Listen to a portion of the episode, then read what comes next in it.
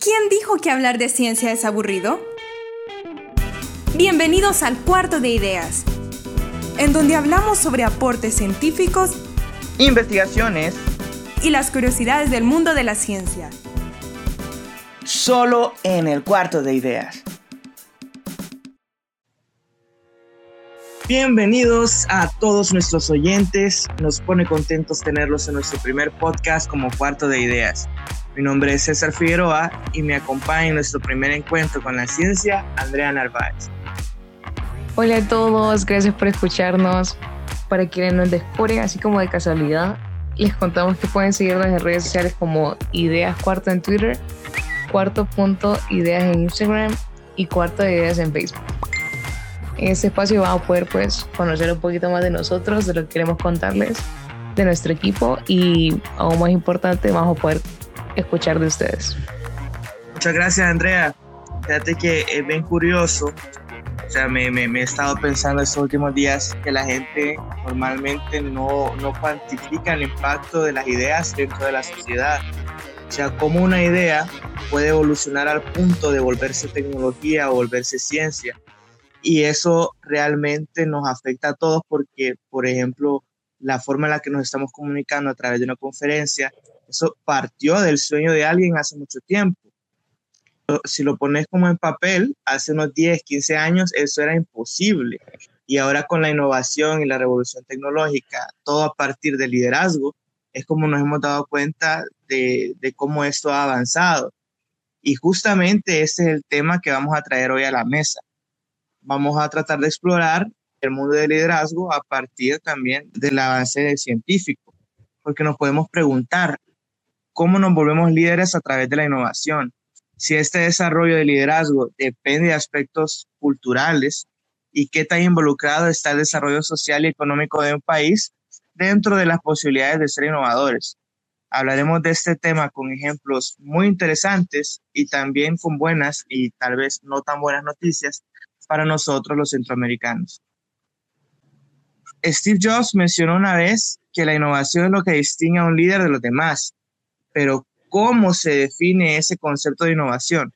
Te lo planteamos en sencillas palabras. La innovación implica llevar a cabo algo novedoso que genera valor o beneficios cuantificables y que requiere de numerosos conocimientos. Estos normalmente son los de un equipo de trabajo.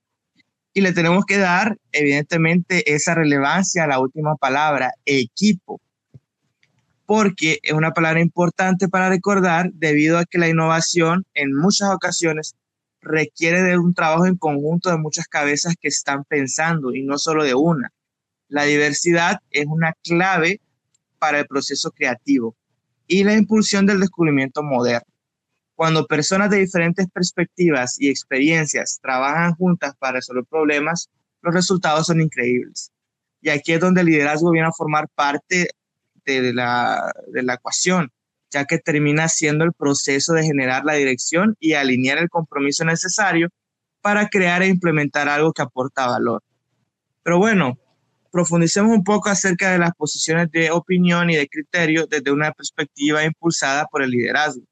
Vamos a proponer un par de ideas interesantes. No sé si vos quieres comentarnos algo, Andrea. Sí, creo que voy a ampliar un poquito el contexto del liderazgo. Mira, bueno, para mí el liderazgo desde un punto de vista científico es algo que afecta a la psique humana, así como su actividad económica. Pero, ok, ¿de qué se trata esto? Dentro de la psicología se habla de un efecto conocido como Van no sé si has escuchado de él. En él podremos ver cómo la opinión popular, o sea, la opinión de las personas en general, ocasiona que las personas o que otras personas inclinen su comportamiento a prácticas aceptadas por el común de la sociedad. Es decir, que aunque estas sean un poco ortodoxas u opuestas al criterio individual, las personas por ser algo que está muy popularizado lo aceptan. Este efecto ocasiona consecuencias como la falacia de ad populum, que consiste en dar un argumento basado no en los fundamentos, sino en una creencia popular. O sea, en resumen, todo se reduce a la frase si los demás lo dicen, debe ser cierto que es una frase que escuchamos muy seguido, o sea, y nos decimos a nosotros mismos muy seguido. Este fenómeno también se le conoce como efecto manada, y es una tendencia de índole social que podemos tratar aplicando cinco preguntas a un determinado fenómeno. Cuando decimos que la podemos tratar, es que podemos eh, deshacernos de ella, por así decirlo, cuando nos hacemos estas preguntas. ¿Cuáles son las preguntas? ¿En qué datos se basa? ¿Hay algún estudio científico que lo confirme? ¿Hay otro que lo desmienta?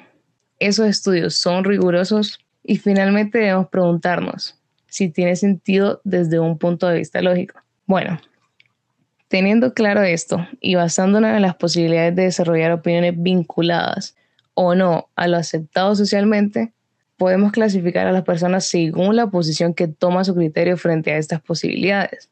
O sea, por un lado están quienes usan su propia perspectiva pese a la opinión común, que son los llamados líderes, es decir, que no se dejan influenciar por la opinión social, como estábamos hablando hace poco, y por otro lado hay quienes se influencian por la opinión popular y como consecuencia definen su criterio según lo colectivo, o sea que son los seguidores, líderes o seguidores. Aunque podría interpretarse que seguir tiene una connotación negativa, en realidad seguir no es siempre malo. Lo que sí nos perjudica es hacerlo sin ningún criterio. Es decir, que la opinión popular puede ser utilizada de forma propositiva en algunas ocasiones como por ejemplo en un modelo tecnológico económico que haya funcionado y nosotros podamos seguir o replicar. Para que esto se entienda de una forma más sencilla, eh, lo vamos a colocar sobre la mesa algunas estrategias que, que se utilizan en el marketing, que para mí el marketing es mi tema favorito, ¿verdad? Dentro de estas estrategias se contraponen entre sí los conceptos de pioneros, que son los que crean puntos de quiebre en el mercado a través de ideas únicas y los rápidos seguidores, que son quienes se percatan de un nuevo modelo, que hay una nueva tecnología o una idea que tiene mucho potencial y la replican y se establecen. Les podemos mencionar muchos ejemplos concretos, como el caso de Sony, que puso en marcha por primera vez el formato de Betamax para grabación de video. Y después de eso, RCA y Matsushita implementaron el formato VHS. Algo similar también pasó con la historia de Snapchat, que creo que es una que todos recordamos, que fueron replicadas en otras plataformas digitales como Facebook e Instagram, y ahora las historias de Instagram son muchísimo más populares. Mira que es súper importante esto que acabas de decir, porque en realidad esta tendencia de ser líder o seguidor se ha vuelto como una filosofía que incluso se puede aplicar al desarrollo de los países, al desarrollo socioeconómico. Actualmente vivimos en un mundo donde se pueden clasificar a los países entre primero, segundo o tercer mundo en esta categorización. Dentro de los primeros dos, por ejemplo, hay, hay muchos que se basan en este liderazgo de innovación. Pero también recordemos que innovar puede incluso no ser solo una, una actividad creativa, sino también una actividad de inversión económica, porque innovar también involucra toda la cultura y una forma de pensar entonces, dentro de estos ejemplos de los países que, encontramos que tienen liderazgo en innovación, podemos hablar de Estados Unidos, de Suiza y de Suecia, que son, que son países donde nacen empresas revolucionarias. Solo para citar Estados Unidos, o sea, tenemos varios ejemplos, Microsoft, Google, Apple, pero también dentro de los países que estábamos mencionando que eran primero o segundo mundo, podemos encontrar filosofías de, de, de seguidores, no solamente de pioneros. Por ejemplo, en China, en China hay un montón de regulaciones internas dentro del país que, se, que, benefician a empresas que adoptan modelos preexistentes en el mercado. Y así se representa un criterio entre ser pionero y también ser rápido seguidor. En países como estos existe un espíritu emprendedor más asentado y por lo tanto una mayor probabilidad de que surja una idea de valor que puede generar un desarrollo económico, empresarial o social. Pero por otro lado, también tenemos países que son de tercer mundo, que suelen ser regiones donde la innovación, o sea, cualquier tipo de innovación estamos hablando, pero también nos podemos centrar como en la tecnológica, no, no se representa de una forma muy común y además los modelos que se desarrollan en otros países entran de una forma bien desacelerada. Entonces, mientras en países más desarrollados los nuevos modelos pueden crecer en términos de meses o días, en países subdesarrollados pueden tardarse décadas, pero ya fuera de esto, lo que es innegable es que ambas estrategias tienen su ventaja y beneficios. Es decir, cuando vos sos un rápido seguidor, te, te das cuenta que estás aplicando un modelo del mercado que funciona y eso te permite minimizar riesgos. Pero también cuando sos pionero, tenés un montón de beneficios, porque cuando vos implementas una idea o algo de valor, entonces de cierta forma vos gozás de un monopolio en la industria, porque al no tener competidores inmediatos, puedes establecer precios elevados en un concepto, en un concepto de libre mercado, donde el Estado no regula la economía.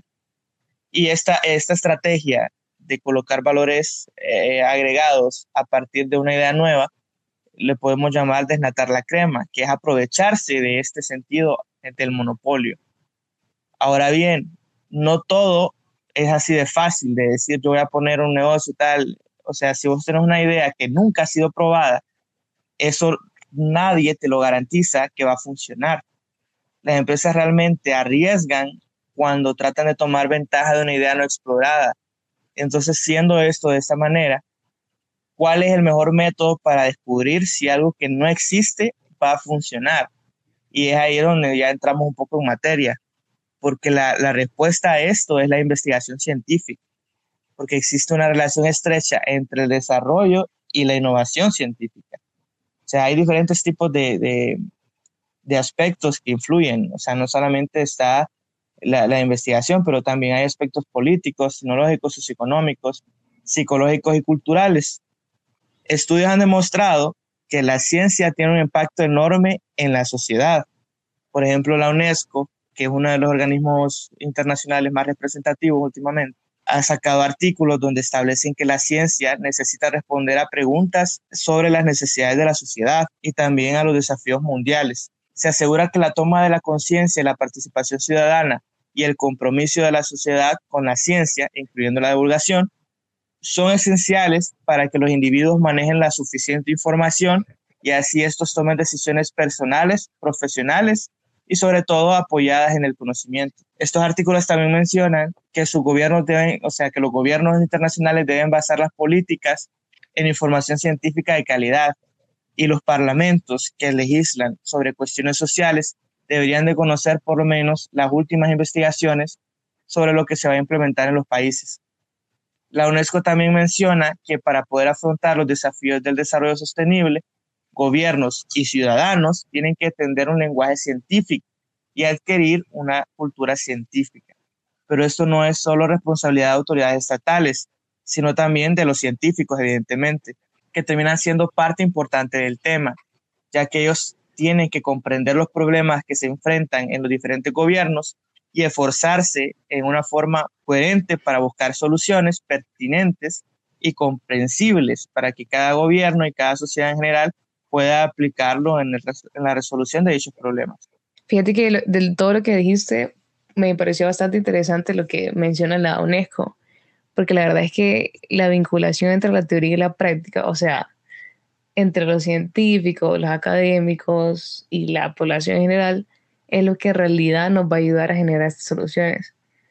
Pero la verdad es que tenemos que preguntarnos, o sea, qué tanto influye nuestra cultura en todo esto.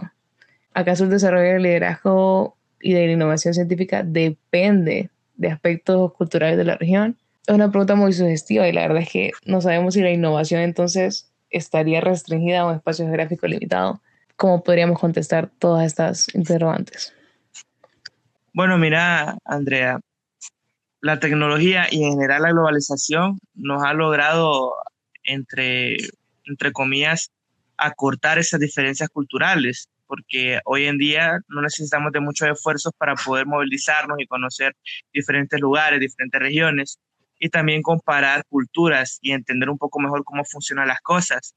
Pero aún con todo esto y con esta facilidad que tenemos hoy en día, no podemos conocer todas las culturas y aún así conociéndolas, también a veces nosotros gozamos de lo que se llama como sesgo cultural que nos ocasiona que nosotros terminemos juzgando las prácticas de una cultura con lo que conocemos de la nuestra. Y eso evidentemente crea una visión un poco, un poco cerrada, porque en otras palabras lo que estamos haciendo es juzgar desde el otro punto de vista y no nos ponemos en los zapatos de los demás.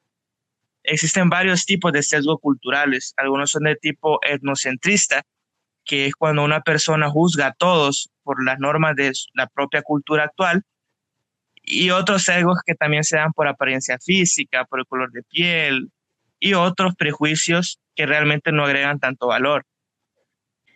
O sea que me está diciendo que este sesgo cultural se da por no comprender que las diferentes culturas tienen diversas formas de pensar o de percibir la realidad. Correcto. Y ligado a este sesgo también surge lo que conocemos como encogimiento cultural, que vendría a ser como una especie de complejo de inferioridad donde personas de diferentes grupos sociales consideran que su propia cultura es inferior a lo de los demás. Sí, bueno, leyendo un poco sobre las culturas existen diversas teorías que tratan de explicar las diferencias entre ellas y hay varias interpretaciones que son como bien distintas entre sí. En primer lugar tenemos, te puedo mencionar la, la brindada por los universalistas, que para los, científicos que apoyan esta teoría, las diferencias entre unas culturas y otras son superficiales, o sea que todas ellas comparten eh, las mismas categorías o supuestos básicos. Los universalistas eh, niegan que existe una real diversidad. Ellos minimizan las diferencias y maximizan las similitudes entre las culturas humanas. Otro que podemos mencionar son los evolucionistas que consideran que en realidad sí existen diferencias profundas entre las culturas y esas discrepancias las explican como momentos o etapas diferentes en la evolución donde desde unas, o sea, formas primitivas de conseguir el mundo a una etapa en la que se da un máximo progreso. Este progreso iría del pensamiento mágico y el predominio de lo subjetivo al pensamiento lógico y el predominio de la razón. Es decir, que dado un punto final de la evolución del pensamiento, las diferencias entre el pensamiento expresado en las diversas sociedades se explican como escalones de la evolución cultural. Por su parte, la tercera interpretación de estas diferencias es la de los relativistas, quienes proponen que cada cultura debe entenderse dentro de sus propios términos y subraya la imposibilidad de establecer un punto de vista único y universal entre todas las culturas. Todas estas teorías han sido formas de interpretar las diferencias culturales, pero según otros estudios, no hay sujetos globalmente más hábiles o más capaces en unas culturas que en otras, sino que cada cultura genera individuos más hábiles en determinadas áreas y con más conocimientos en esas determinadas áreas. Es decir, que, bueno, podríamos decir que las diferencias en el conocimiento y habilidades entre miembros de cada una de estas culturas, pues difícilmente nos van a permitir situar a unos en fases o etapas superiores a otros, porque cada una lleva su propia etapa de evolución. La consecuencia que podemos derivar de todo ello es que la cultura no solo es potenciadora o limitadora de las facultades mentales, sino que la verdad es que tiene papel dirigente en su formación. Correcto, y eso es entonces como la frase que se le atribuye a Einstein popularmente. Si juzgas a un pez por su habilidad para trepar árboles, pasará toda su vida pensando que es un inútil. Exactamente, exactamente. O sea, al estar acostumbrados a lo conocido, es tentador que miremos nuestro propio modelo social, o sea, nuestra forma de ver la sociedad como la mejor forma. Pero la verdad es que, sin embargo, no hay forma racional de evaluar como mejor o peor o sea, todo el paquete de reglas, conductas, experiencias personales y colectivas dentro de la interpretación del mundo o los diferentes acontecimientos que supone una cultura. Sea, no podemos decir eh, de alguna forma racional que nuestra cultura es superior a otra. Y es importante ser conscientes de las diferencias culturales y cómo el sesgo llega a afectar la interpretación de esas diferencias. Es fundamental que entendamos que para algunos es difícil tener la percepción del cambio y ese problema la verdad es que es muy común en los países en vías de desarrollo como el nuestro, ya que en la, en la medida en la que un país se encuentre subdesarrollado, va a experimentar dificultades especiales para percibir los cambios de su propia sociedad. Estoy de acuerdo y también para reconocer los cambios que son necesarios, tomando en cuenta todo lo que mencionaste, es indispensable esa mentalidad innovadora que se apoya en gran parte en la intuición de tener una capacidad analítica y aplicarla dentro de los términos de la sociedad. Es decir, o sea, que los miembros que la conforman traten de ayudar a pensar en qué aspectos tienen que mejorar de la misma. Ahora vemos claramente la necesidad de ese liderazgo, de esa acción y de otorgar dirección y amplitud a las ideas dentro de la innovación. Así es, César. Nos vamos a, dar cuenta cada vez más de la importancia de este concepto dentro del tema de la innovación. Algo que también es muy importante al momento de querer compartirnos en, en innovadores es la eficiencia. Y para eso te quiero mencionar que eh, el Center for Creative Leadership ha designado tres pilares principales para lograr esta eficiencia. Primero menciona el pilar de la herramienta, que estos podemos considerarlos como o sea, todos aquellos medios que utilizamos para comunicar y aplicar nuestras nuevas ideas. La segunda tiene que ser el conocimiento, que es donde la ciencia ya toma lugar en este, en este tema. Los líderes utilizan los conocimientos y habilidades para cumplir los objetivos y crear estas ideas, llevarlas a cabo. Y por último tenemos la mentalidad, que para mí es la más importante. Viene siendo el comportamiento, o sea, la actitud que nosotros tomamos con la que hacemos uso de estas herramientas y que al final determinan la eficacia de los resultados que, que vayamos a obtener. Correcto, y la mentalidad es sumamente importante porque de hecho se le considera como el sistema operativo fundamental del pensador crítico. Incluso se distingue de los innovadores que estimulan la creatividad de aquellos que la anulan. Y muchos de estos últimos tienden a olvidar que gran parte del liderazgo dentro de la innovación y también del emprendimiento es reconocer el papel importante que la cultura y la educación de cada persona juega dentro de su modo de operar. La influencia que tiene la combinación de ambas cosas, hablando de cultura y educación, en la vida de cada ser humano, es innegable a este punto. Y ahí es donde nuestro sistema falla, porque trata de crear innovadores disciplinados, en donde la parte del conocimiento es lo que prevalece, pero también debería enfocarse en cultivar la sensibilidad, la habilidad y mejorar la mentalidad. Escuchando eso, la verdad es que nos podría desalentar y, pensar que que la innovación en nuestra región es, muy poca, pero la verdad es que yo pienso que tenemos mucha gente talentosa en Centroamérica que nos muestra que de verdad tenemos un potencial muy grande para alcanzar retos económicos y sociales. Y eso se va a, se va a llevar a cabo como resultado de, la aplicación del conocimiento y de la mentalidad que, que nosotros le pongamos. Pero también hay otro punto que debemos tocar, que es que la relación que tiene que tenemos los hondureños o los latinoamericanos con el concepto de fracaso también es una de las cosas que nos puede afectar a la hora de la, de la innovación, de hablar sobre innovación. Claro, porque tenemos que crear una cultura tolerante al fracaso. Es decir, un gran paso para nuestro camino es darnos cuenta que si fracasamos, tenemos que levantarnos y continuar y aprender de los errores que estamos cometiendo. Exactamente, y sobre todo porque todavía hay muchos cambios que, que tenemos que hacer. Sabemos que en Centroamérica hay mucha evidencia que hay mucha escasa o hay una escasa inversión pública y privada en actividades de ciencia, de tecnología y también de innovación. Y también hay una limitada cultura innovadora en la sociedad en general. Esto lo podemos percibir fácilmente.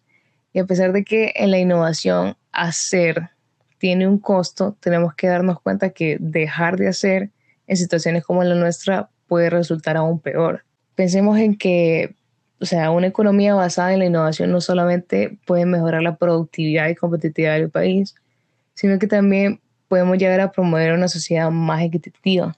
Es verdad eso que mencionas y por eso creo que debemos considerar lo que se llama como innovación social, porque hoy representa una gran oportunidad para que gobiernos, organizaciones y empresas se desarrollen.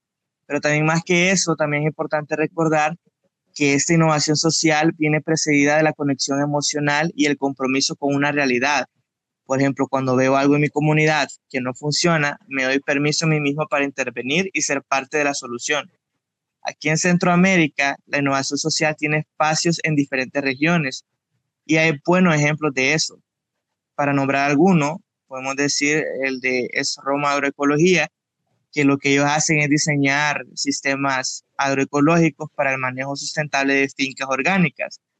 Y ellos tratan de divulgar información sobre el componente biológico, es decir, como el control biológico sobre los insectos, con otro apoyo de organizaciones y así ayudan también a tomar decisiones a las personas involucradas en, esa, en ese rubro.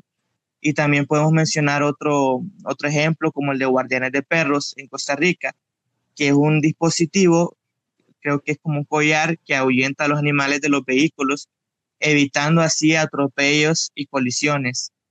Sí, la verdad es que definitivamente hay campo en donde aplicar ideas innovadoras en la región. O sea, vas a con voltear a ver un poco en lo que está pasando en nuestro alrededor y tratar de identificar soluciones a los problemas que vimos día con día. Pero la verdad, o sea, ahora que sabemos todo esto, debemos preguntarnos, o sea, ¿qué nos hace falta para ser líderes innovadores? Porque como dice una frase trillada, hay que empezar por nosotros mismos pienso yo que, que debemos buscar ser personas íntegras con un profundo compromiso de hacer lo correcto por las razones correctas. Y también queremos incentivar a ser un poquito más curiosos, a buscar continuamente enfoques creativos, eh, nuevas perspectivas frescas y, y, más diálogos convincentes. Porque la verdad es que esta las innovaciones comúnmente nacen de la práctica social de una conversación que tenés con tus amigos, con tus compañeros, etcétera, no, no, no esperemos que ocurran eh, en un cerebro aislado que esté solo en tu habitación. Puede que sí, pero lo mejor sería que, que lo comuniques con, con, otras personas que sientas que pueden tener tu misma perspectiva, tus mismas ideas o acompañarte en, este, en esta aventura que es la, la innovación. Definitivamente la colectividad es muy importante y a eso también tenemos que añadir la parte de la ciencia porque otro motivo por el que se tiene que desarrollar ese diálogo ciencia-sociedad es porque el saber en sí mismo nos va a permitir que la sociedad tome las mejores decisiones para todos en la mayoría de los ámbitos de nuestras vidas. Sí, tienes razón. Y la verdad es que actualmente tenemos muchísimas herramientas que nos pueden facilitar esta parte de la de empezar a crear, empezar a innovar, empezar a, a tener esta conversación entre la sociedad y la, y la ciencia. Algunos pueden ser el prototipado rápido, que es la más común, la tormenta de ideas o el brainstorming, como le llamamos comúnmente, el mind mapping o, o sea, simplemente venir vos y formular un problema como pregunta y así le empezás a buscar soluciones. Todo eso nos puede ayudar a alcanzar el liderazgo, pienso yo. Yo también pienso lo mismo, porque tenemos ahora más armas a nuestra disposición y ahora yo creo que es, es hora de tomar decisiones y aumentar paulatinamente recursos dedicados a mejorar esa capacidad de innovar y dar un giro concreto hacia la dirección adecuada. Puede que veamos esto como, como que es solamente intervenir en procesos de instituciones como universidades, como empresas, gobiernos, pero tampoco tenemos que olvidarnos que los actores principales de la sociedad somos nosotros mismos y tenemos esa capacidad para crear medios al alcance de todos. Me gustó mucho eso último que dijiste, medios de innovación al alcance de todos. Ese creo que debería ser el objetivo de todo el que busca crear y poner en marcha ideas dentro de los negocios y dentro de la sociedad en general. Y de esta forma optimista concluimos este diálogo en el primer episodio de Cuarto de Ideas. Muchas gracias a todos por escucharnos. Recuerden que nuestras páginas de redes sociales están disponibles en la descripción. Y muchas gracias, Andrea, por tu compañía. Gracias a vos, César. Y pues les recordamos a todos que estén atentos porque en la próxima edición venimos con ideas nuevas y muy interesantes para compartir con ustedes. Esperamos les haya gustado y que conozcamos un poquito más sobre la innovación, la innovación social y empecemos a tener este pensamiento colectivo en el que a través de ella podamos hacer crecer nuestra sociedad y empezar a buscar herramientas para desarrollar nuestro país. Hasta la próxima.